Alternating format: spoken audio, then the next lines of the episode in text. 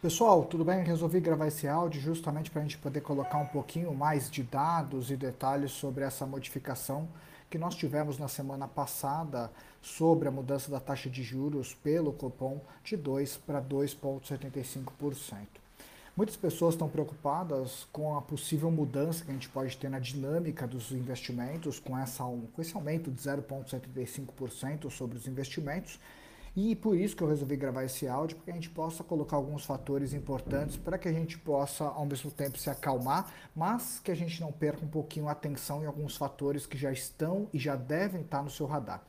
Em relação a uma modificação de 0,75%, vale ressaltar que 2% foi o menor patamar que a gente atingiu na nossa história de juros no Brasil. Tá? Então, por mais que alguns outros países no mundo tenham juros até menores do que o nosso, o fato é que, pensando em realidade brasileira, a gente nunca teve um juros tão baixo como esse. Tá? Basicamente, a gente teve uns juros aí de países de primeiro mundo. E a gente aproveitou, ou pelo menos tentou aproveitar esses juros da melhor forma enquanto durou. Mas o que acaba acontecendo é que o Brasil, muito por conta dos gastos, muito por conta do risco e muito por conta de tudo que aconteceu na pandemia, acabou acelerando um dos fantasmas mais famosos da história brasileira, que se chama inflação. E naturalmente a inflação disparando, a gente vai ter que tomar algumas medidas, e a medida mais importante que o Brasil sempre toma em combate à inflação não é uma mudança estrutural de investimentos, e sim uma mudança de você aumentar os juros para um combate contra essa inflação que come e deteriora todo o poder de compra da população. Mas bom, o ponto é que a inflação ela já está crescendo. Desde o ano passado, a inflação, tanto o IGPM como o IPCA, sendo que o IGPM é muito mais acelerado que o IPCA, por conta mesmo do impacto do dólar, acaba que desde o ano passado a gente está aí postergando, de repente, uma possível atuação sobre a inflação. O que ocorre é que esse ano a expectativa de inflação é sim um aumento, e por causa disso, e também por causa da possibilidade dos juros americanos também ter uma modificação, visto que a inflação americana também está subindo, o Banco Central brasileiro acabou uh, superando um pouquinho as expectativas que tinha de um aumento de 0,5% em relação ao que era previsto para esse aumento da taxa de juros, passando para 0,75%, sendo mais rigoroso ainda nesse ajuste. Mas o ponto é que a previsão é que esses ajustes do Banco Central Brasileiro, em cada reunião do Copom, seja também uma reunião que aumente os juros sempre na casa de 0,5% ou 0,75%, como foi uh, colocado né, em relação, logo depois da decisão do Copom,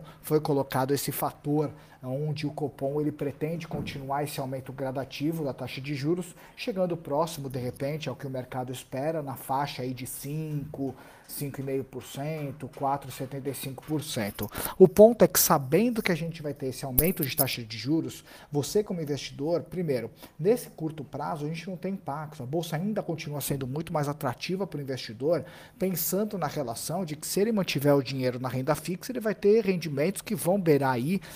2,75%. Não tem para onde correr. Óbvio que a gente tem no meio do caminho curvas de juros abrindo, fechando, conforme as instabilidades do momento, e o investidor pode aproveitar algumas oportunidades na renda fixa. Mas o fato é que o investidor, sabendo que a gente vai ter um aumento da inflação,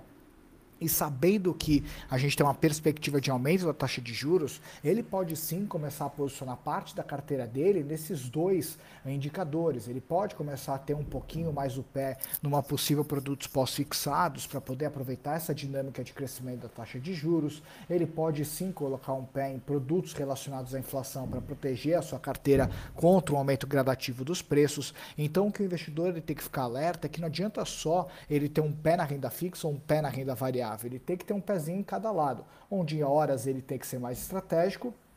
e horas ele pode deixar se levar mais pelas tendências atuais. E nesse momento é importante que sim, ele tenha um pé na renda variável, ainda muito mais forte do que na renda fixa, mas é importante que ele tenha essa proteção em relação à inflação, que é a tendência é de aumento, e ao mesmo tempo ele já começa aí a visualizar essa possibilidade de começar a posicionar parte dos investimentos dele em produtos muitas vezes pós-fixados, atrelados à curva de juros. E no meio do caminho, com certeza vão aparecer oportunidades na renda fixa com a instabilidade fiscal e política brasileira, onde ele pode aproveitar muitas vezes produtos que paguem muito prêmio de risco, com abertura da taxa de juros ou fechamento, ele pode aproveitar e nessa onda ele pode aumentar a rentabilidade dele com produtos de renda fixa, porque com certeza vai ter muita instabilidade ainda até o final do ano, com muitas coisas que tem ainda para ser resolvidas e também com a falta ainda de uma solução para a Covid-19, tá? E por isso que é importante que o investidor tenha na carteira dele uma reserva aí